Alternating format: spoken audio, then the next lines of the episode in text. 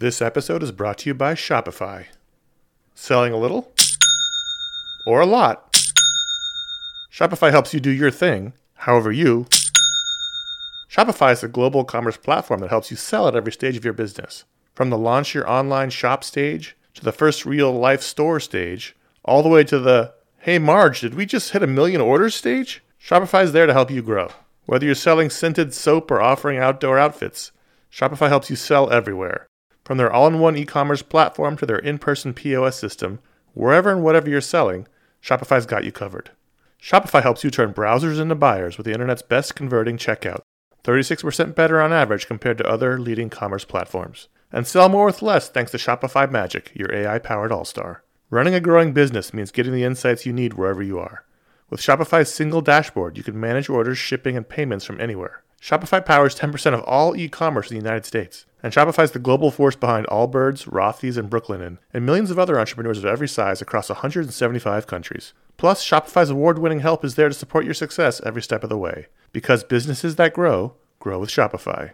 Sign up for a $1 per month trial period at shopify.com slash ifanboy, all lowercase.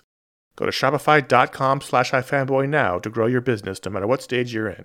Shopify.com slash ifanboy. When you need mealtime inspiration, it's worth shopping Kroger, where you'll find over 30,000 mouthwatering choices that excite your inner foodie. And no matter what tasty choice you make, you'll enjoy our everyday low prices, plus extra ways to save, like digital coupons worth over $600 each week. You can also save up to $1 off per gallon at the pump with fuel points. More savings and more inspiring flavors make shopping Kroger worth it every time. Kroger, fresh for everyone. Fuel restrictions apply. This is iFanboy Pick of the Week number 875, brought to you by iFanboy listeners just like you.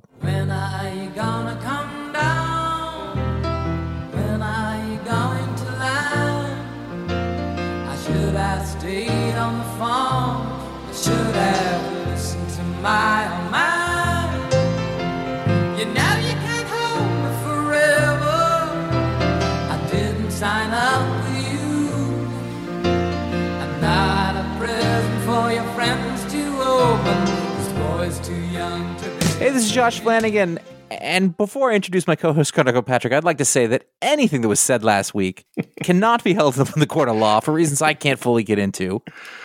But he's back. And listen, let bygones be bygones. What may or may not have been expressed to thousands of people Mhm. in either a negative or positive way, i- i- we, it's best we just leave it alone. Conor, let's just talk about comics. I, interesting because I haven't finished the episode yet, but I should direct my lawyers to finish it. And then I mean, we'll do you, do you not do from that? there. You not do that as a matter of course? Have them listen to every episode. I usually pre Yeah. have them pre-screened before we put it out, but I wasn't on the show, so Yeah, well, they listen to everything that we do. I usually run stuff past them before I even publish the shows. Is this okay? I'm like, it's fine. This is Pick of the Week. I feel more Pick of the Week episode 875. Two Jamokes. We're here. Every week, one of us picks the book they like the best from their stack of comics. We call that the Pick of the Week. We will talk about that book. That is the Pick of the Week, the titular name. Titular name. That's redundant. We will talk about other books from the week. We will talk about the patron pick, which is the the patrons, which are the people who who patronize us. Wait, that's not right either. They pick a book, we talk about that. We will get to listener mail if we have time. There will be spoilers if you haven't read the books, within reason, you know, so that's on you. Conor, thankfully, you had to pick this week. And I only mean thankfully because it wasn't like before. I was like, oh, thank God I didn't have to pick. I just had done it previously and I didn't want to do it again. I understand. And just as a note, both Josh and I are recovering from being sick this week. So I don't know if Josh passes out in the middle of the show. That's why he disappeared. I would be more likely to forget that I'm sick during this. I guess, and then pass out Uh-huh. or pass out later. Once the endorphin rush goes away, and then you're Exactly. Like that'll be Oh, my that's abdomen. problem. hey, the pick of the week is DCeased. War of the Undead Gods, number eight of eight, the final issue in the DCeased saga, which began five years ago. Is it five or four? I think it was five. I don't have any idea. Safe to say, one of our favorite things in comics over that time period, through the various miniseries from DCeased and DCeased uh, to Electric Boogaloo. I don't remember the names of the books, but they were good. it's kind of crazy that like it ended and i was like wow this is actually the end i'm not used to that feeling in comic and i, I tell you frankly didn't want it i didn't want it Yeah, it, it was that because the previous miniseries they ended somewhat open, right? Because it's about the story Yeah. of this virus that turned everyone into DCU, kind of like into zombies, and the battle against that. And the first miniseries ended, and the story they were told basically ended, but they didn't defeat the virus; it was still out there. Then they had a second miniseries, and that one ended the same way. And that's when we realized they were doing like a whole saga here, and they had some side miniseries as well. But this one ends pretty definitively, and also I was reading this thinking that you know in the ongoing quest for you and I to understand modern comics, what's going on with them, why they don't feel the same way. It can't just be age. You know, why this whole event and this particular miniseries and this particular issue felt like comic book events used to feel as opposed to what they do now, which is nothing. There's no dramatic heft to any mm-hmm. comic book miniseries I've read in over a decade.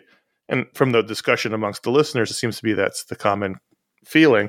Whereas this felt like that. Those books used to feel where characters were in trouble and that we knew they were going to win, but there were stakes to that victory. You know, emotional moments, great character pieces, big action sequences, the team coming together to save the day against all odds. And just for whatever reason, this book really worked in that sense. Whereas anytime Marvel or DC tries an event book these days, it just, just feels hollow and, and uninteresting. I think Well, it's I because over five years, this story's earned this moment, right? This it told this really big story, and we've you know we've been following these versions of these characters for five years, really earning this ending. I think that it's it's not exactly one to one because when I think of an event book, it, historically in my mind, it tends to be in continuity, and so Mhm. this book has some of that freedom. This book feels more like, I mean, it's it's a macro series that's it's an Elseworlds macro series, and I'm using Elseworlds in the general sense, not the branded sense. Yeah. Well, they don't use it anyway, so I might as well use it. Right. Yeah. No. Like, but maybe more like uh, like Invincible or one of Mhm. those image series that goes, you know, thirty five issues or something like that. But it has the added benefit of it has all the markers and the characters and the all the stuff that feels just like mainstream comics. You know, but we've learned not to trust mainstream superhero comics in continuity because what they say that isn't going to stick. And Right. with this, you know, y- you have Well, that. I mean, I, I would push back a little bit of that because we've always known it doesn't stick. It's just a matter of how the story plays out, and I just think that the way the stories are written in Mhm. the in the event sense haven't been in a way that's dramatic or interesting. But keep going. it's just it's not a it's not a fair because they can end this and it's ended. If they want to tack something on in the end, it's fine. But there's no consequences for what they do in this book affecting things in other book. Now it is a perfectly reasonable thing to say, yeah, but it, it turns out they don't really do that with the other books either. They just do what they want to. But at least this gives you the illusion of being in a single timeline in a single thing, and you don't have to get rubbery with any of the facts. But at the same time, because two things because they are all familiar characters and they're all pretty much straight up. You could break off this timeline from a normal point in DC. You- Like They're you, pretty you much look at- classic DC time characters. right? yeah. So, like, say that when the time that this story started, however many years ago, you know, you got Jon Kent and, and Damian Wayne.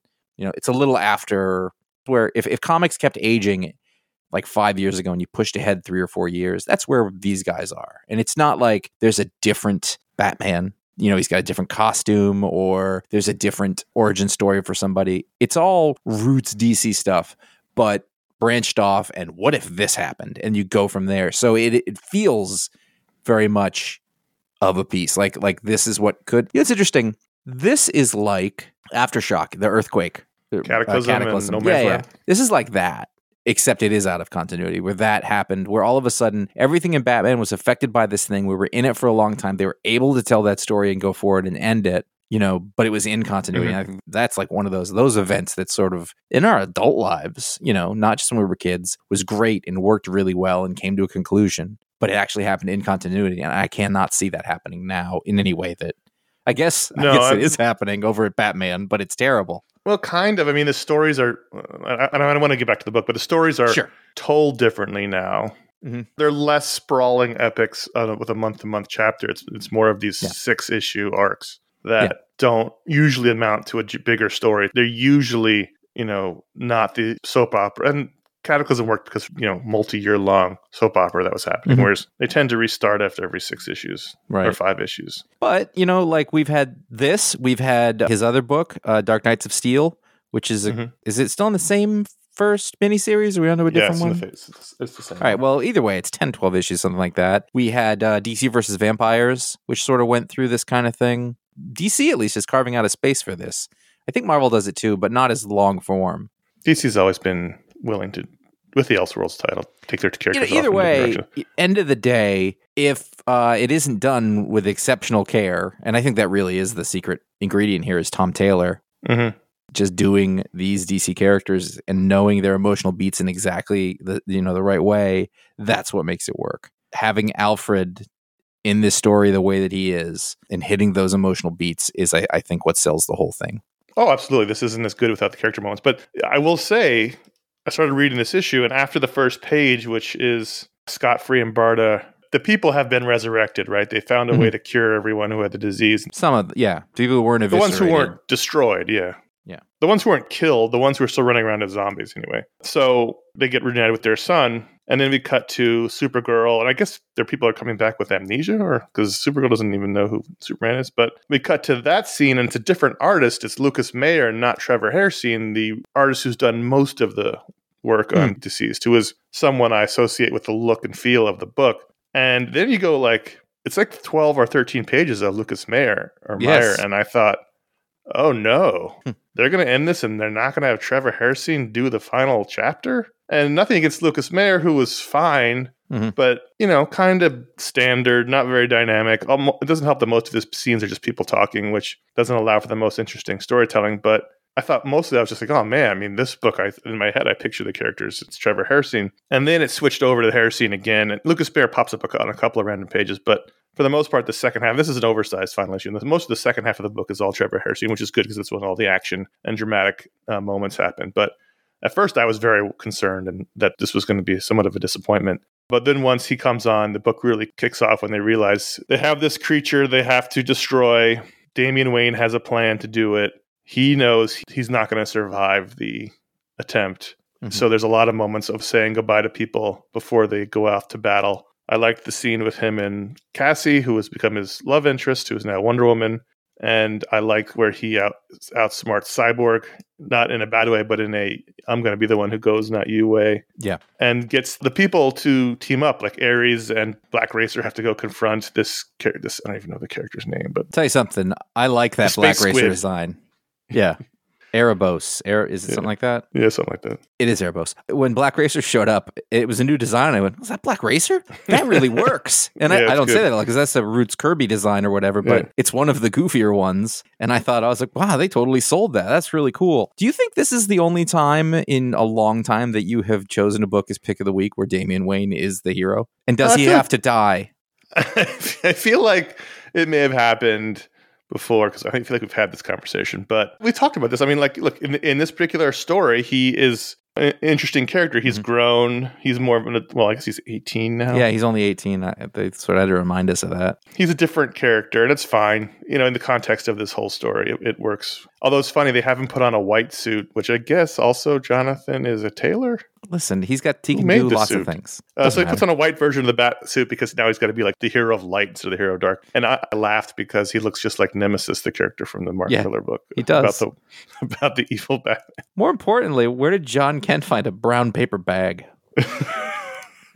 But I was like, do they realize he looks exactly like that character? And so I just thought the moment where they have to all attack again, Space Squid, Lobo has to cut him open. They have to put the bomb inside him. Like it was all, you know, the kind of moment you want in a big hero story. And then the moment where they all realize Damian's not coming back and they use a devastating flashback to the very beginning of the story with Green Arrow, Mhm. Where Green Arrow, not realizing it, lays it all out for what's going to happen That's some which structure. is an amazing bit of structure. Which, Yeah. if it was planned, then Tom Taylor's a fucking genius. But I'm sure he went back with, "Ooh, I'm going to use this." You know what? If it wasn't planned and he still found a way to put it together, though, that still makes him a genius. Oh, oh, yes, absolutely. Yeah. You get to that moment, you're just like, "Oh, fuck," and that's kind of where I was like, "Oh, this is it. This is the pick." And then you get to the scene where you know Damian's just sitting on the on the ground waiting for this to happen, and Jonathan shows up, and you know they're best friends, and he's like. Uh, Yeah.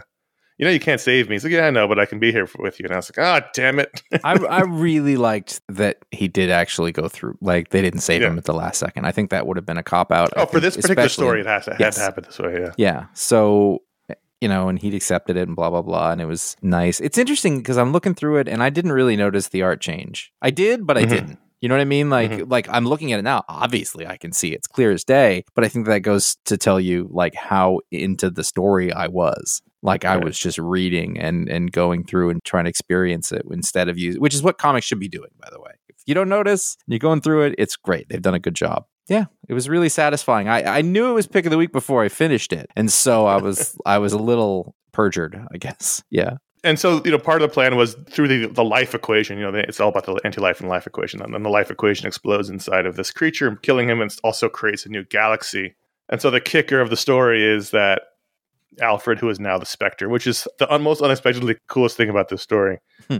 goes off to visit Damian's galaxy, and it's in you know, and the, the constellations in the shape of bat, and it's so fucking cheesy, and it's so fucking got me. Like it, you know, it's just the perfect sort of coda for this story where the Spectre can go and see sort of Damian in the stars and think of Bruce and Tim and Dick who all died and weren't able to be resurrected. And it was just like, ah, fuck. it was just, I got to the last page and I was like, you did it, Tom Taylor. You, you wrote the modern day DC epic. Yeah. I hope there's a giant DCeased omnibus they put out that I can give to people who haven't read this because That's coming good. together as a whole, this is a great fucking story. Yeah, it was. It was really. It's a really a special thing to be able to sort of stick with something that long. I don't want them to do more, you know? Yeah, I, well, before we just talked about the ending, I think I would have been like, whatever, do more. But you're probably right. Like, you don't want to, whatever. If it's good, I don't want, like, we just did the Kingdom Come to explode. Like, I don't want an issue of this. Right. You know what I mean? Like, if you've got a great idea for a new series and, you know, the gang's all here and you're going for it and you want to add on to it, you know, I guess if in retrospect it's great, no problem. But also, who cares? Sometimes things have to end, and that's what makes them great. Mm-hmm. You know? So no more DCeased. DCeased War of the Gods, book eight. Tom Taylor, Trevor Hairsine, Lucas Mayer, Andy Lanning, by the way, Hey, Inks. on, on Inks, yeah. on the Trevor Hairsine inks. Rain Beredo, Saida Temofonte, great job on uh, DCeased. And uh, honestly, it's been one of the most unexpected and fun things we've read in the last five years. And if somehow you've been listening along with us and haven't checked it out, you need to go back to Yeah. the beginning and, and check it out. And I think what you're going to hear in the next three books we talk about is a very similar theme, which is sort of return to DC basics. Mhm. Because they've been out in the wilderness, and it's still in, a, in many ways out in the wilderness as a publisher. But Superman number three, Joshua Williams and Jamal Campbell, and I don't think you and I have actually talked about this. I think you were off the show when issue one came out. Yeah, and I wasn't really sure how you'd felt about it because we haven't talked about it. Issue one, I thought was terrific. Uh-huh. I'm hot and cold on Joshua Williamson. Sometimes I really love what he does. Sometimes I really don't like it. But I thought issue one was terrific. I've, I've enjoyed this whole arc so far of the parasite and sort of reestablishing a classic Superman. You know, even the old fashioned elements. He's back at the paper. Jimmy's there. Lois is in charge because Perry's indisposed. So she's the interim editor in chief, which makes an interesting dynamic with them. It's just a brief cut to the table behind them full of other people who seem to be living there, but let's ignore that.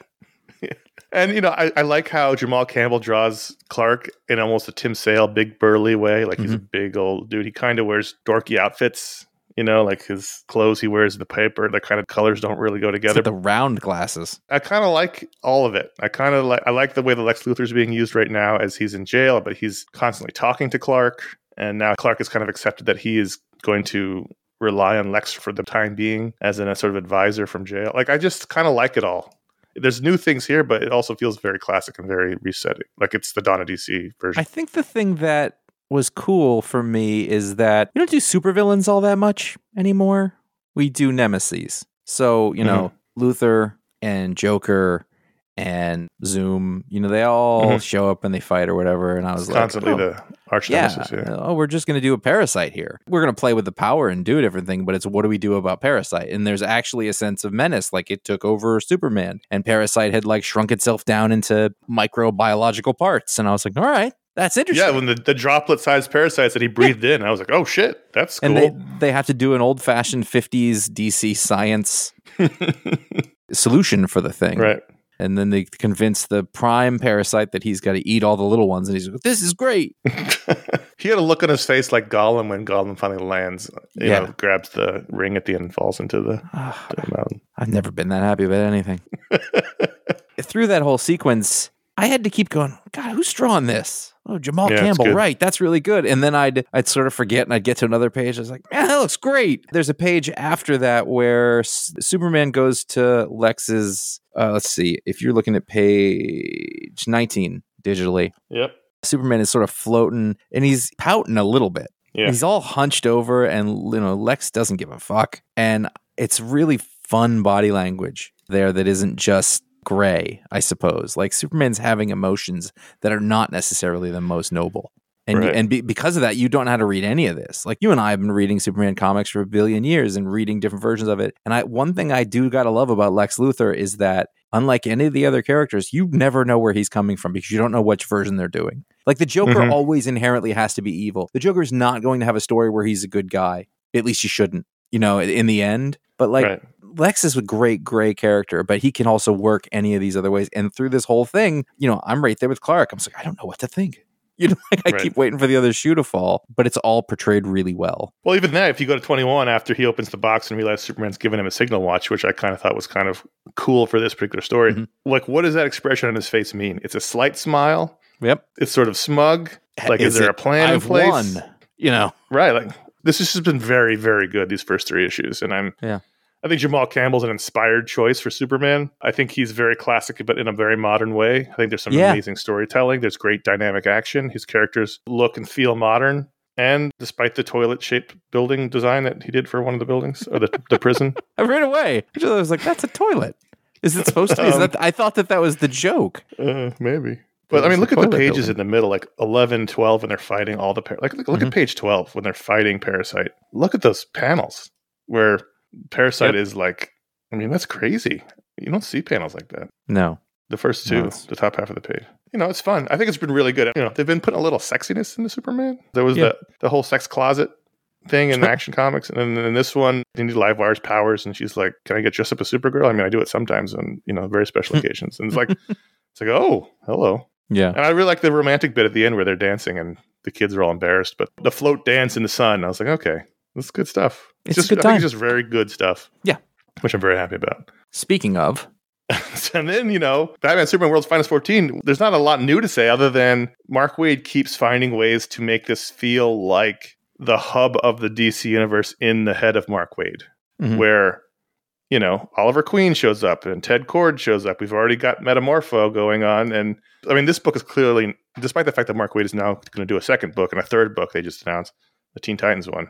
This is almost like Mark Waid's Elseworlds DC, and this book feels like the way that New Avengers for a long time felt like the hub of the Marvel universe.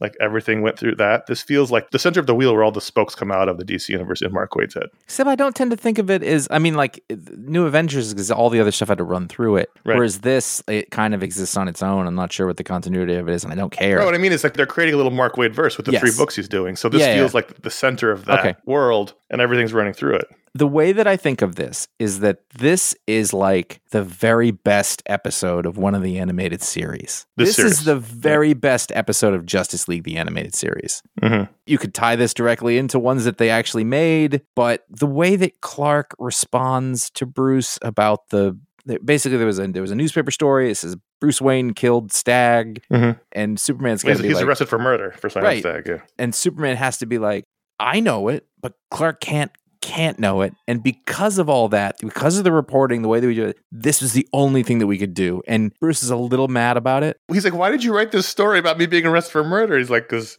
I had to. I Right. the evidence doesn't show you didn't do it, so So I can't then, be like, well, Superman knows he didn't, so therefore I did. Like that was a very funny sequence. but what really got me was so that was great. And then you get into the next thing where Oliver Queen calls up Bruce and you know makes him a deal for AI and it's off, but not so off that I was like, that's Right. kind of, but I don't know what's going on in this. And then later, you know, you, you find out that him and all the other DC billionaires had been reaching out to Bruce and acting strange. And I was like, that was great because Right. the villain had no idea that Ollie Queen was Green Arrow and Bruce was Right. Batman. And so they just did it wrong. And I was, and it was so subtle. It wasn't really obvious to me as I was reading it the first time, but when I went oh, back, totally not. Yeah, it didn't track as like, it was, I just thought it was, it was a really nice touch. Good storytelling. this issue features. I mean, Superman, Batman, and Robin are, are in every issue, the main characters, but it features Metamorpho, Oliver Queen, a reference to Ted Kord. It features the Metal Men. It's like they're just constantly throwing things at you, but it, it doesn't ever feel overstuffed.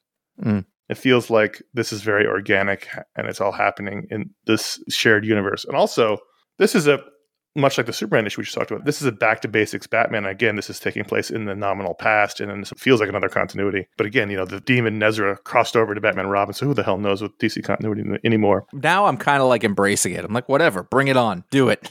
This is a Batman that Bruce Wayne's got his money and his fortune and his house and his staff and Wayne Enterprises and all that comes with all that comes with that. And I always like when they don't ignore Bruce Wayne as an aspect of the character. Mm. Bruce Wayne himself may be a character, but he's an important aspect of Batman's story. And not to mention Alfred is here still. This is the most fun and I think important DC book being published because it feels like the way DC should be. And Mhm. if there's ever a time to regroup at DC and find a new direction, they've already got it going and they've already got three books set in that world. Might as well just keep doing it. I have no idea what people actually respond to at this point, though. Like, I don't know. I don't think anyone does. I think uh, you know Mark Waid's got a bunch of these things going on, so that must be good, at least in some sales wise. And I saw I don't remember what it was, but him and Dan Mora are doing a different thing. They're doing Captain Marvel. Okay, so they can't keep doing this necessarily. No, they're doing both. Oh, Dan Mora is one of those guys, right? That's That's why? I joked a couple of shows ago Right. about him being the fastest artist in comics. Right. And then they're doing a, a World's Finest Teen Titans book. I don't know who's drawing that, but it's Mark Waid doing the Titans in this world. So either Titans. he's being real efficient and they're finding a way to make it work, or people are responding and buying them, or what? It's not just because it's good; it can't be at this point. Oh, Emanuela Lupacchino's drawing that one. Hey, Kasami Lupacino. did a terrific cover for it. Anyway, I'm just really enjoying it, and I'm glad this world is branching out into into many things. This is the DC I love, and I just feel so happy when I read it. We've kvetched a little in the past. I had a good time reading comics this week. I didn't really pick one because I didn't have to, but Right. you know, other weeks I've been like, "Oof, good luck with that." I, I just enjoyed my books. This particular week is usually the best week because this is the all the best DC books. Came, well, it used to be. I mean, DCeased is over, but it was DCeased, Nightwing, and Batman's World's Finest always came out in the same week. Plus, now you had Superman to the mix, so you always had like four quality DC books this week, plus Marvel stuff, plus Image. Like usually, this is the best week. So great, ready for three weeks of grumbling. Not necessarily, but this is always the one where I can count on being like, yes, this is the world's finest Nightwing DCeased week. And now that's Right. over. But I do want to talk about The Forged number two. Greg Rucka, Eric Trautmann, Mike Henderson, and we talked about issue one. This is oversized. It's it's like 50 pages. It's 60, but there's a lot of back matter. I don't know about this book. I was very bored the first 20 pages where it was a lot of sci-fi gobbledygook, a lot of long, wide, far shots of these characters in armor. I don't know who any of them are. It was a lot of hard sci-fi nonsense the first 20 pages that didn't mm-hmm. draw me in at all. Once we got past that bit, it was way more engaging. But the first, I mean, half of this book, which is the size of a regular comic, I was just like, I don't care about any of this. I loved it. I loved exactly the thing that you're talking about. First of all, the very first thing in this is an actual description that's put on one page about what the fuck is going on. I learned more in that than I did the entire first Yes, issue. I was like, this true, was this in it last time? Oh, here's the forge. they are cloned from the Empress. Cool. There's this other sexy lady. She's a Cassandra. She's a wizard. She's cloned from the Empress. Cool. They were outside of a planet. Their ship went down. They went down with it. I was like, I'm on. And then what we have here, and I think that this is your Rucka can certainly do this, but I know that Eric Trautmann is also into this. I just saw army gobbledygook and tactics in big suits on a dangerous alien world. And I was 100% into it because I just, it's one of those things, is the same thing as like cop books. Mhm. There's something about the jargon and the way that those things are said. And I think that um, Trautmann and Rucka, in both of their work for a long time, have an affinity for those kinds of characters. And I just like the way it's applied. These are like, you know, Marines who have to go get stuff done. You don't worry about one thing because you got to worry about this one right now. Your arm gets cut off, you fight through it. It's a very specific type of character. You know, and these these sort of Garth Ennis does this really well. These sort of military hard ass characters. And I really enjoyed the quote unquote authenticity of that. I Mhm. think it's a language I can't do. When you read somebody who writes really good cop jargon, whether it's real or not, whatever, your Dennis Lehane's, your Richard Price's, or something like that. This gave me that feeling about these kind of people. Now, these could be Sergeant Rockin is is uh, you know, in his folks. I was gonna say Howling, Howling Commandos, Commandos? but that's is that okay? Howling Commandos. Then what are the, then there's Sergeant Fury and whatever he had back in the war. Doesn't matter. That kind of gung ho. I was thinking about this a lot actually. hmm Oh no, Howling Commandos is Sergeant Fury. Yeah. What was Sergeant Rock's Right. guys? Sergeant Rock and uh, whatever. Anyway, I was reading a cop book, listening to a cop book, and it has that same kind of jargon. And this has it too. And I thought it's really interesting that I love that stuff as much as I do because it's based on a form of masculinity that I don't have anything to do with. You're scared of. You know, yeah, yeah, it's really intimidating. But when it's written by a person who is put together who is like a, a sensitive writer type, you know, and you know that that's behind it, then I just, it's, I don't know, I get it just really impressed. You like feel you safe. want Well, you want those people to exist like that. You know, like the way that Garth Ennis does military types or the way that, you know, certain cops get written on shows. And I think this is what that does for me. I get it if you're not into or whatever, but the fact No, is no, you said I'm it into actually it. I just don't think it's working here. right, but in this you said it's hard sci-fi and in that sense I, it was. Like it was, oh, here's what the suit so does. it's hard cut sci-fi arm off. gobbledygook, and it was to me the problem is like the, with the cop books, it's all characters. It's all based in. Mhm. char- I mean, this was like I'm I'm full, looking through it, and it's all long, wide shots. The characters are tiny in the panels, and there's nothing that I can relate Mhm. to on a human level until they get to their destination and But they take the unit. suits off. Like that's yeah, the but I point. don't. I don't care And that's fair. unless I know who the characters are. I think what's interesting is this again, same reason I read war history and things like that is that like how do people react in a overwhelming situation? So you have to boil it all down to the brass tacks of doing things and getting them done. But in this sort of setting, you can be, they can also sound kind of cool. And I understand why you're saying that, but for me, it really worked for me and it tickled me, and I thought it was fun. But also because I had read at the beginning, these are all clones of that person. I was like, it doesn't fucking matter who they are. They can just do cool shit, and that doesn't always work unless it does. And I recognize that's entirely subjective.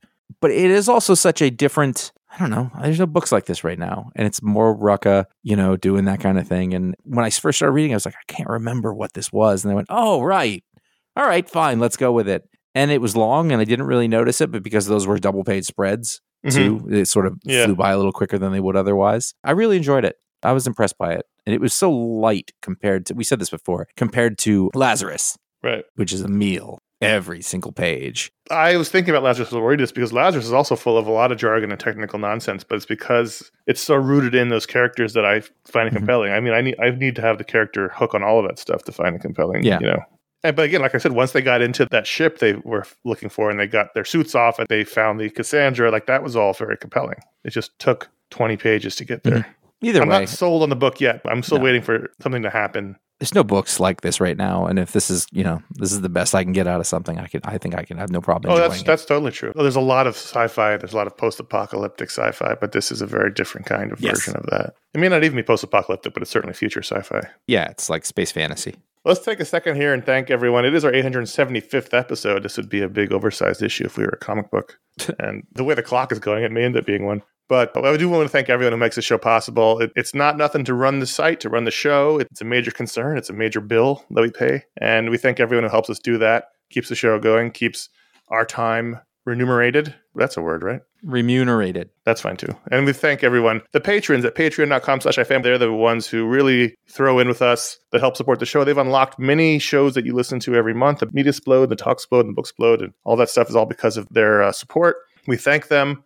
Uh, you can become a part of a great community for as little as $1 a month, and hopefully we make it worth their while, and we thank everyone who, who is a patron. ifanboy.threadless.com is where you can buy a t-shirt or any kind of item, any various items and sundries with our logos and designs on them. There's 12 designs. They're all found there. Uh, the shirts are very comfortable. I wear mine all the time. So Can I tell you something? T-shirt. Yesterday, I wore one of the shirts, and uh, it's an old shirt, and as such, the logo has mostly worn off, and so I don't usually wear it. But the other day, I put it on. I was like, "This is actually very soft and comfortable. Still, I'm going to just wear it anyway." Which isn't to say that they wear off, but things will when you wear them. But I'm saying it's extra value for your money, is what I'm getting at. Mine are super comfortable. So check those out at ifanboy.threadless.com. ifanboy.com slash support is our digital PayPal tip jar. ifanboy.com slash Amazon is our link to the Amazon store and also all of our Books Blood books. And I just updated it this week, so it is now current. We were a little bit behind Hey. in updating that page, but now it has every book that we've done a Book Explode on. If you, in fact, if you want to see like a visual representation of all the Book Explode shows and what we've talked about, they include links to all the shows and links to where you can buy them on Amazon, ifanboy.com slash Amazon. And bookshop.org is our partner to help local bookstores. So occasionally you'll see those links on our website. You know, you can check out books there. And I, I always encourage people to do so. I buy many of my books through bookshop.org. So all the ways people help support the show, we thank you. The little show literally could not exist without you. We say it all the time on the show, but I really do want to make it clear. The show would not exist without your support. And so we thank you Mm-hmm. for doing so. Let's move on to the Punisher. There is no legacy number on the cover of Punisher. I looked for it. So we have Punisher number 11, which I think is some tomfoolery, if I'm going to be honest with you. we are nearing the end, I assume. I can't imagine this goes past 12 of Jason Aaron with Jesus Saiz and Paul Azaceta. Does this feel like it's ending? Yes. Yeah, no, it's definitely coming to a conclusion. Hmm. The Punisher is the, the hand of the beast, his, his messenger on earth, the god of murdering, blah, blah, blah, whatever. And this is the one where sort of the rest of the heroes show up and, you know, have to try to talk him down. And if we've ever wondered, like, hey, Jason Aaron, where have you been? Oh, he's here. This background slow simmer origin that is being told by his wife in the background is mm-hmm. maybe the finest Punisher origin story that I've read. It really works hard at understanding without just saying, oh, just he's a psychopath. There's just something about him. And they're putting in the mystical element of the beast as a room, but it's not just that. I just think that the, the writing of the wife and specifically the, the flashbacks with Paul Azaceta, and those are being weaved into the current time stuff as well, are just, are just really well done. I, I'd have a hard time kind of explaining it, but they're very sensitive and thoughtful in a way that I do associate with with Jason Aaron. It's a thing that he's not doing over in Avengers, which is not a criticism of Avengers. It's just where is this guy, you know, doing this Right. thing again? And he is the guy who I fell in love with on Scalped. And this isn't to say it's the same as that. And I believe there's a lot of stuff wrapped around the story that you know you could sort of take or leave if you look at it on the surface. But as a sort of long form. It's a it's a really good Frank Castle story as you want to try to get into the head of why a person would be like that, you know, a killer who only, you know, they do show a human side of him, but he's he's just mysterious, and and also that Azaceta art is just just lovely. Again, this isn't to take away from Saiz, who can do literally anything. Right. I think it's a much better book than it appeared to be at first, and and certainly compared to what its trappings are. You know, this whole thing with the beast and the god, whatever. Who cares? Like at the middle of it, though, is a heartfelt story about people. You know, Mhm. heartbreak and all that stuff. It's good. So if you think this is it, does it feel like this is like the climax? Because there's one more issue left. Usually the climax is happening now. Yeah, so yeah, like the the big cliffhanger. There's nowhere left to go and except to end it. I don't think there could be aftermath. They could kill Frank for all I know. I don't know. Does it make you want to go read his Punisher Max books? I've always wanted to read that, uh, except for when it was coming out, obviously. Immortal Sergeant is such a strange book. This is issue four, the Joe Kelly Ken Niimura book. And I went to read this one and I thought, you know what? I think this is like the make or break for me. Because I like both of these creators quite a bit, but I just don't know what the hell's going on. I mean, I know what's going on, but I just don't know what's going on.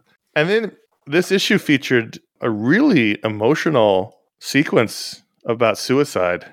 How great was this issue? This issue was incredible. This has been my pick of the week, I think. It was really incredible where Yeah. the sergeant and his son are at his diner having breakfast and they're arguing. And the sergeant, who is an asshole and we, you know, has been sort of a grumpy asshole the whole time, he notices uh, the waitress has a scar on her wrist. So he tells her a long, long story about this guy who committed suicide in the same way. And it leads to her opening up to her family. But Like it was just amazingly well. This is the kind of stuff that Yeah. Joe Kelly would do occasionally that would just sock you in your gut. Yeah. I still don't know about this book, but man, what an issue this was. Yeah, 100%. I, I finished that and I've been enjoying it, but it is really hard to put your finger on. And I feel like the art has tightened up a lot since the first issue because it's real loose, like Yeah. shockingly loose at the beginning. And now I have my bearings, I guess, a little bit more. But it did, they did the thing where you're relating to the one character and be like, this other guy's a lunatic. And then we had the shift in this one. Like, no, this the cop guy is not the worst thing on earth. It's just your perspective, how you're looking at him. But the the way that that was all constructed was amazing Yeah. edge of your seat page turning. It should not have worked in comic book form, but it really did. It should not have worked in comic book form, and it should not have worked with that artist, but it did. The tenderness that he shows the waitress Mhm. was quite incredible for the character. Yeah. You know, he's obnoxious. Then he has this moment with her very quietly with the two of them, and I was like, Jesus. Like, it was just very good. Mm-hmm. Yep. It was very good. 100%. Terrorwar number one from Saladin Ahmed with art by Dave Acosta. Dave Acosta, a name that I recognize but don't remember from where, and art that I also feel like I recognize. So I feel like it's been a really long time. What we've got here is basically imagine a Blade Runner world. It's kind of a kaiju book, but not exactly because the kaiju are not kaiju. They are living nightmares. And then there are these roaming gangs of mercenary groups who are the only ones who can take out the nightmares or the quote terrors hmm and it sounds pretty dumb or at least like rubber stampy in a sense but uh, it is really well done it's you know Saladin mm. Ahmed's been writing mainstream comics for a while he's a writer in other ways that i'm unfamiliar with he's not nobody but he's got his comic book pedigree down and i think Dave Acosta is a really good choice for it. I'm having a hard time comparing it to something, but basically, picture like the surface level of Blade Runner when they're walking around and there's the, like the little stands of noodles and stuff like that, and there's just too much Yep. stuff going on, and everything's a little dirty, and it's supposed to be you know future and clean, but it isn't. It's like that. I think that there's nothing mm-hmm. incredibly original happening here, but I think that they really did nail the tone and the tenseness of that kind of thing. It feels like a book from a different I don't know, like it looks like a book that was really good from Dark Horse in the 90s. That's what it looks like. I don't know if that if that helps anybody, but when I look at it, it feels kind of like that. You know, just crazy sci-fi. You know, big guns and and a, a city that's got way too many people and things in it, and there's no hope to life. I feel like that's Image's brand now. It is. So that's kind of what they do. Like I, whenever I see there's like four new Image books, I can guarantee three of them that week are going to be of that genre. Yes. and one will be fantasy. Right. It works or it doesn't work, but it's based on the creator. And I thought, well, Saladin Ahmed is sure, absolutely. got his stuff down. And and the art really a lot of times on these books, the art doesn't live up to the thing. And the art was perfect for the thing this time. So it's not my cup of tea necessarily from a genre standpoint, but I thought the execution was really strong and I enjoyed it.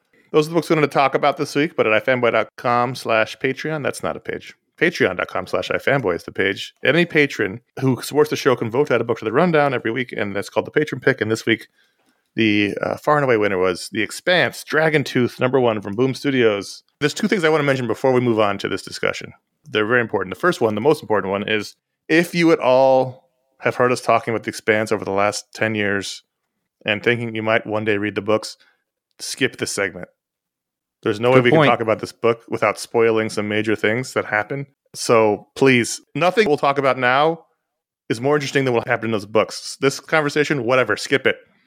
And further, if you haven't read any of those books and you plan to, don't read this book. Well, that's true also, but It won't mean a fucking thing to you because this is an advanced level course in Expanse, this book. I'm just saying, if you at any time thought, and maybe I want to check those books out in the future, Or the show just skip this conversation. Skip it. Skip it. and the book. skip it now. Use the Yeah. show notes. Skip through this. Nothing we say here will be as interesting as what happened in the in the books. We have to spoil Fair. them. Skip it. Skip it. Skip it. Skip it. Number two. This is not a licensed book from the books. This is a licensed book from the TV show. Yes, it's actually very different things. And that was my first question. When you got to that first page, what's the first thing you thought of? I was like, oh, it's the show. Yeah, I don't even think I looked at the cover, but I was like, oh, it's actor. That's actor Jim. Okay, fine. Yeah, it's the show. Did Boom do? I feel like Corinna Bechko wrote a Corinna Bechko. book. Was, but was that a book based on the books of the show? I think it was the books, but I am not sure. Because when it came out, it wasn't over yet, and I didn't read it. The show ended at a point in the series of books where a major event happens. You're helping me from some of the confusion I felt. This series takes place in that in that in between two books, basically. In that, th- in, okay, here's the spoiler. We, we warned you. We warned you. In that 30 year time jump between books, which was the most mind blowing thing I read in a long time. So I, I hope to God no one's listening right now. Who's plans to read the book? In that 30 year time jump, this is where this is taking place because that's where the series ended at the end of that. r- Right The before the time TV jump. series. Yeah, the TV series. So this because is that. they were not picked up to continue the story, which would have would have been very difficult for them to do so. As such, now I am more familiar with the book timeline than the than the TV show. The TV show I watched as a, a- like a just a, a an on the background? Yes, and I thought, oh, let's see how they choose to portray this thing. I didn't really follow it for the story per se because I already had my story and I liked it. But I did like to see what they did with it. So I thought some of the actors, and I, I can say that because in this, this, these are the actors in this book. You know, some of the actors, I thought, oh, that's a great portrayal of that, and some of them, I think, oh, that's the TV portrayal of that. So, for example, uh, Amos Burton in the book is Amos Burton in the TV show. That actor is a personification. Mostly. Right. It changes a little near the end, but mostly I thought, wow, that's great. Now, Camina Drummer is not the character from the book. She's the Camina Drummer from the television show, who are different characters to me. Yeah, I mean, so I, I didn't make it as far as you. I never made the jump to Amazon with the show. I stopped watching the sci-fi. Oh. I just it was a show I, I liked. I would watch it in the background at work because I had a Mm-hmm. TV in my old office in my old job, and I'd put it on like when I was doing something mindless, and I was enjoying it in that sense. But as I went on, it was just never as good as the Mm-hmm. books, and I just wasn't enjoying. And then they started making more changes, and by the end of it, especially. Actually, we'll get to that in a second. But I was never a super fan of the shows like you and Ron were. So I was disappointed when I saw the cover and I saw, oh, those are the actors. And I was like, oh, great. It's not an expanse licensed book. It's, it's an expanse licensed book. To be fair, the writers of the book were involved with the TV show. Oh, for It's- sure. it- I'm it just saying I didn't It's enjoy it as like, much. Yes, no, that, that's fair, but you know, it wasn't like a unlicensed, you know, or un. What's the word I'm looking for? They, they approved, you know. they were involved. so this book itself um this book is basically exhibit a of why i don't read licensed comics Uh-huh. the art was boring the story was boring it was all boring I think it was it was stiff and boring it was uneventful. As we were talking about it, and I was comparing to the show and the movie, and I was flipping through it, I was like, oh, "You're right. I have no idea what happened in this book." Because I was just trying to fit it into my memory of the story I already know. And so Yeah. I was literally just going through it, going, All right, Alex, again, you shouldn't be listening if you don't know. Alex is Yeah. dead. Okay. And the earth has been hit by rocks. yeah but after Amos got off with Peaches, and then they drink a toast to dead Alex, and it's then a year after alex here's the thing Oh, Yeah. Okay, we didn't we didn't do the story. This is Andy Diggle. He's a terrific writer. We, we've liked a lot of Andy is. Diggle's work. Art by Rubine, colors by Raul Angulo, Pat Brousseau on letters. All this book did was make me annoyed about the show because, like, Amos and Alex, those guys were perfectly cast. Perfect. yes, I didn't like that they gave Amos a beard and hair. Like the Amos's whole thing in the books, he looks like a giant baby. He's always got a shaved head and be- shaved face. Alex was perfect. Alex turned out to be an asshole, and he got canceled. The actor, so they killed Alex off, and I was like, "What? You can't that's kill why off I couldn't remember. one of the most important characters in the book because you got to recast him." Yeah. that annoyed me. And then Holden and Naomi, I thought were terrible casts in the show. I thought Holden, in particular, was supposed to be the most charismatic man in the universe. To cast it with one of the most bland screen personalities I've ever seen WB actors. supposedly nice guy, and I know people who've hung out with him, and I used to see him at my gym sometimes, but just bland. And for the guy who unites the universe around the force of his personality, it was like that guy. So I never really liked aspects of the show for that reason. Anyway, the, all this did was sort of reinforce that. Plus, the young reporter character here was so fucking annoying. And felt like a Gen Z character in the middle of this futuristic story. I didn't understand that at all. Monica Stuart. Is it Yeah. Monica Stuart? Yes. Monica Stuart. Avasarala was great casting, though. Yeah, yeah, for sure. I don't know. I just I didn't like anything about this book. I will take it in a slightly different The direction. art was competent. I think the art was competent. They did that thing where it was just short of being photo tracings of them, and I sort of I did I definitely knew who everybody was because I saw the show. There'd been like an essay in the back of Boom Books for a little while of, of Andy Diggle writing about this and how it and so and I can tell as I read it like he really liked and knows the property. Like he's got Yeah. the voices. It's what it's supposed to be. And I think the art actually did a good job of recreating a television show in visuals. Ultimately, I don't know what story you're going to tell here that's going to be compelling because I already know the story. Right. This is the Star Wars comic problem for me. Mhm. Let's tell a story in between the chapters. Like, well, okay, but why? I mean, sometimes that can be fun and you can get away with it. And if anybody, you know, I think Andy Diggle's definitely got the chance to do that. I mean, he's he's a very skilled writer and he really likes the property. But it is interesting to me that it's all in on there's no run up. There's no basics. There's no like No, there's no hand holding here whatsoever. None. They're hoping you have seen all the shows or read the book. Like they're not Yeah. giving you. I mean, there's a two paragraph thing here that tells you where we are, and the you know this is right Yeah, after but- the Asher bombardment, but that's it.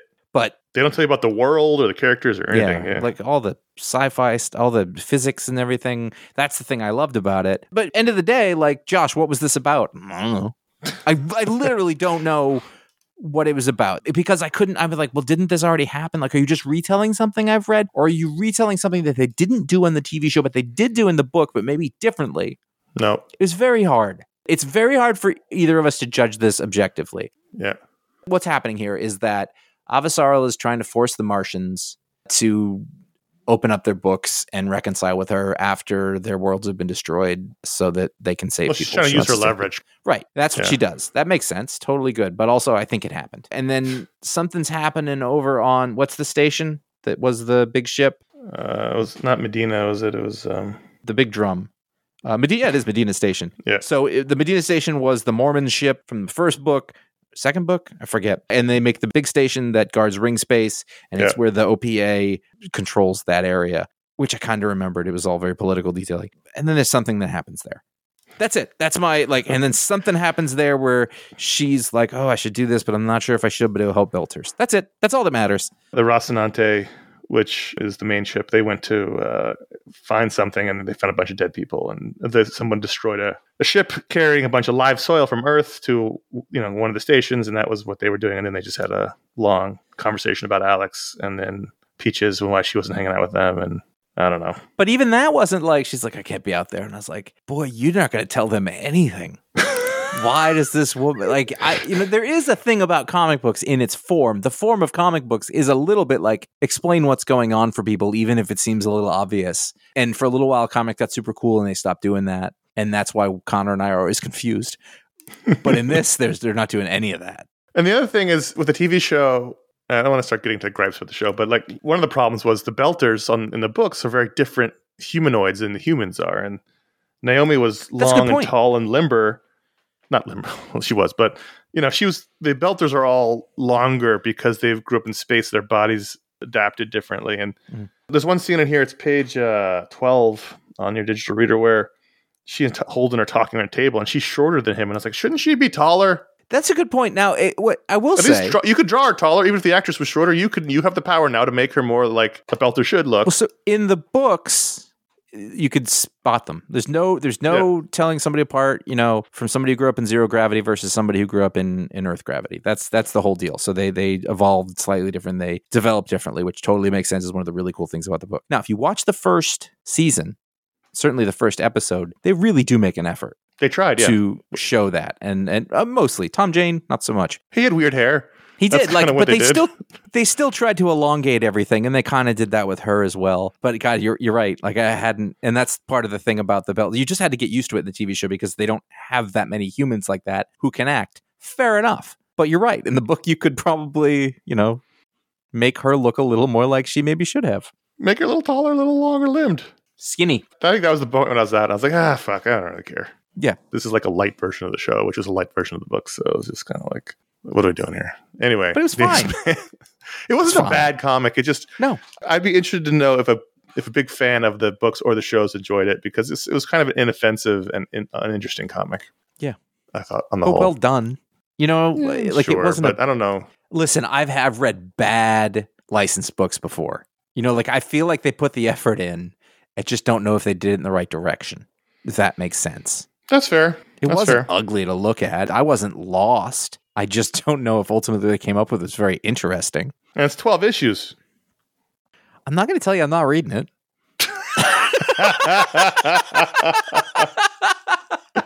Because I, you know, why? I want it to be good. I I do. I really would. like I would like to enjoy this. You know why? Because the expanse is over. So whatever. Somebody tell me a story. I'll listen to it. Give me a chance. Have you read all of the uh, novellas? I've read most of the novellas. I think there are there a couple that came out afterwards. I think I don't have those yet. Well. I've See, read it's not over most of the novellas. Right, yeah. But reading the novellas while you're reading the overarching story is fine. Reading them afterwards doesn't do it for me because you ended the story. You know what I'm saying? It's just like the Star Wars books. And the Star Wars books, you go in there and you know, you know, like like you know what it is, and you say, well, if I find something I like, good. If not, whatever. But the Expanse stuff, like to me, that driving narrative to get to the end of that, that was the journey. You know, and while Mhm. you waited between the books, you could read some of these novellas, and that was fun. But when it stops, I was like, that's it, I'm good. But I will probably still read those. so the Expanse Dragon Tooth number one ratings out of five. I would give our rating of this a bad grade. This is not this is not a good, useful, or or objective review in any way. And just That's why I told people recognize to skip this segment if they were thinking about the books because this was Sure. not a valuable use of our their time No, as opposed to reading the books would be. I'm giving this book a two out of five, two point seven five. and you're sticking with it. I'm gonna read the next one, Conor. I really, I was a big Andy Diggle fan for a long time. I want to see what he can pull off. Maybe it'll, you know, I don't know. We'll see. I will tell you, if it's a week where there's a bunch of stuff, there's a very good chance I'll be like, nah, we're not doing that. And then I'll forget whether I did or not. And maybe I'll go back and I'll read number five because I lost track. And I'm like, oh, I've been reading this, and that'll be it. I'm it's not a sticking with soft it. sticking with it. Very soft. soft. All right, patreon.com slash ifanboy. Any patron can vote add a book to the rundown. If you want your voice to be heard, get in there and become a patron and then vote. Vote, vote, vote. Also, if you're a patron to the $5 or higher level, you get a superpower live in the show. It's our way of thanking you for helping us. And this week's patron power goes to Kenneth Kowalski. Kowalczyk? Kowalczyk. Come on. Kowalczyk. I was thinking about Marlon Brando. You just filled it all in. Kowalski. Kowalczyk. Kowalczyk. Sorry about that.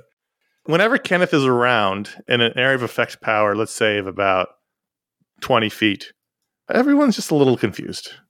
Is he here right now? He's always here when we record the show. Uh-huh. He just makes everyone just a little cloudy. Like, wait, what?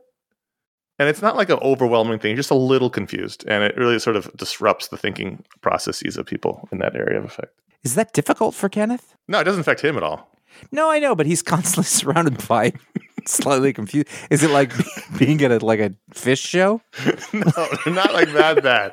It's just everyone's a little confused. It's just everyone's just a little off. But like, if he wants to talk to somebody, it's hard to watch like, a show with Kenneth because you're like, right? who's that guy again? But if he wants to like explain something to you that's complicated, does he have to make you go over to the like call me, go in the other room? yes, exactly. That's a challenge for Kenneth. That's why Kenneth has a lot of walkie talkies because then he can just go to the next room and. well, it makes you wonder what Kenneth's self awareness and sort of comfortability with himself is. If he's the kind of person who is insecure and and you know needs to feel like he's got something over other people, that would make him feel great. right. But if he is very secure and just wants, you know, the intimacy of sort of, Right. of sharing thoughts with another with other people, he can't ever quite get there. well, it's it's not a debilitating power. I mean, people, are, you know, it's not like people have no mental capacity. It's just a little confused. Like, wait, what? And you're just like, oh, right, right, right. It's like how we, when we talk about comics. It's like everybody's a little like just woke up. yeah, exactly. And they're watching, you know, like, wait, wait, is that guy a bad guy? Like, no, no, no, no, no, no. Remember, he was. Oh, right, right, right, right. Yeah, You but then like, they ask again, and Kenneth's like, Jesus, get it together. Take wait, some wait. notes. why did he kill that guy? Oh, you remember he in the second episode? Oh, right, right, right, right. Like that, you know, it comes back to them, but they're just a little confused. Mhm, mhm. Wait, was that guy in the show already? Yes, yes, yes. I'm was. very upset that you weren't here for the power I gave out last week because I wanted I to have that that yet on the discussion with because you. my lawyers haven't cleared it. Yeah. That's fair. That's fair. But I, I feel like I should have picked something else because it was kind of for you. But it's okay. Oh well, it happens. You're you were desperate. You were on your own. You It's were man true. alone. Uh, you just reach for anything that'll come out of your mouth that isn't going to get you sued. Patreon.com slash fanboy. Thanks, Kenneth, for being a patron. We do appreciate it. And uh, hopefully that is a power that is amusing to you.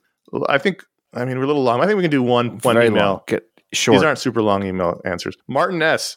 I've been thinking of this question for 24 hours since reading a Comics Journal article on Lee Weeks.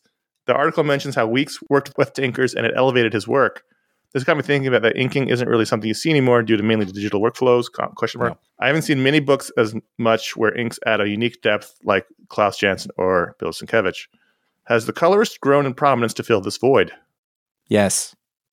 Uh, I mean, it's listen, no, Well, it's an economic thing, first of all. no, no, no, no, no. no. We, we all know why. He's not asking why. Right. The question is, But digital's part of it. He said something you see anymore, mainly due to digital workflows. And I don't think it is fully because of digital workflows. It's mainly digital workflows, yes, because they can just ink on the Alright. on the tablet with the. That's what that's what they've said. That's why they do it. Sure, but I'm guessing the budgets like it all shifted because around uh, around that stuff. Oh no, they all saw the power and save money, but it's mostly because of digital. Right. Most comic creators creators work in digital, and most of they that's why they don't need it Right. anymore. But I don't know that the colorist has grown in prominence, though. That's the word, prominence. I don't think it's. I don't think Hmm. we think of colorists the way we thought of inkers in the '80s when people knew I Klaus that- Janson, they knew Bill Sienkiewicz, and they they knew uh, Scott Williams, and they knew Terry. Uh, what was his name? I was gonna say Terry Moore, but Austin. Terry Austin. Like people knew those names. I don't know that colors have colors have filled the void in Oh. terms of adding depth, but I don't think they've filled the void in terms of prominence in the industry. I don't know that that's true.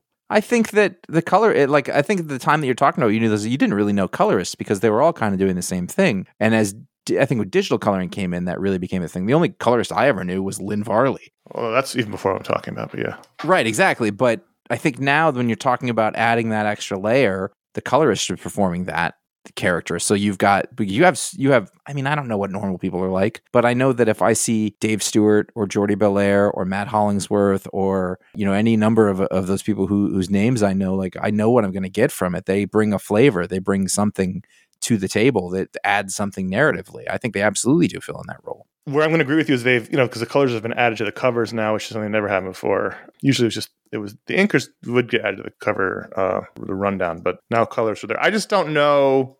I, you're right. I don't know how a regular non crazy person thinks. So I don't know.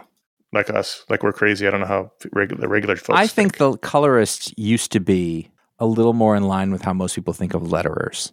They do their job. You don't notice them Oh, if for they're sure, doing yeah. a good job. Yeah. They get out of the way. Whereas now, Well, there was I- nothing for them to do in the old days. The- Yes. The days we're talking about, the pre-computer days, they just Yeah. did the color flatting, and they it wasn't like they were shading like they do now, and which You and sort of really working with palettes because they just had the four color process or whatever, you know, and now there's enormous control over what something looks like and, and you can bring color theory into it. Yeah. And maybe we even have a population of readers who notice or understand or at least can appreciate what's happening better than they would in the past. But, here's where I do think where Martin is correct and where I think colorists haven't taken the spot of inkers, and I don't think they can, is a Bill Sienkiewicz inked book looks different. sure. Whereas a colorist isn't going to change the look of the art. The colorist is going to enhance the art, but a colorist isn't going to change. Oh.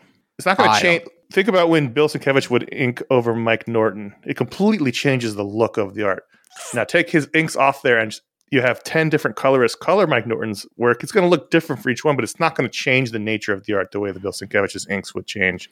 Well, when you say the art, Yeah, that's the lines. Yes, and the line, and yes, you're correct in that sense. But you take colorists like Jordie Bellaire or Matt Wilson, and you compare them to maybe a lesser known one. Or I mean, it was one of the things where what's interesting is that we were just I was just comparing it to letters in uh, l- uh, low grade, uh, low budget, beginner sort of indie comics.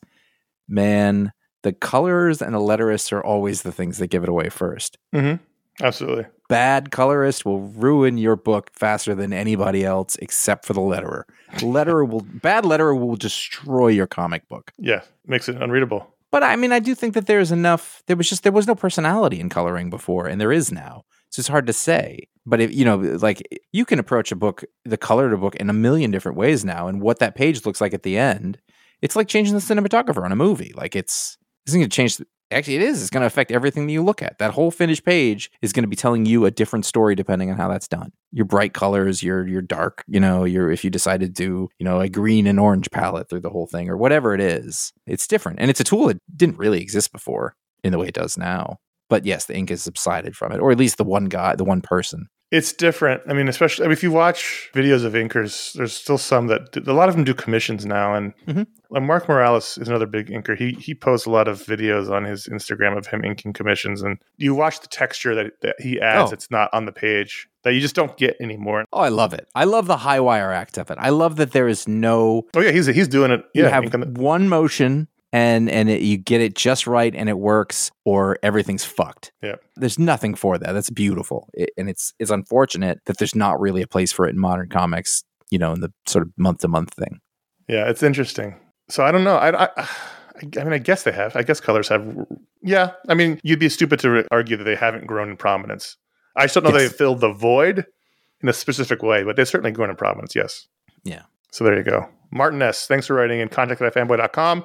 He wrote in. You can write in yourself. You can write in for our Media Explode show. Put Media Explode in the subject line. But we love our questions and we love getting them. So keep writing them in. They're fun to do. And now we will end the show with our plugs. This past week, we had our Media Explode show. We did Dungeons and Dragons Honor Among Thieves, a mini review of that. Actually, did 15 minutes on it. It was longer than I thought we did. And then we ranked the films of Quentin Tarantino for half an hour, which was incredibly fun and very nostalgic.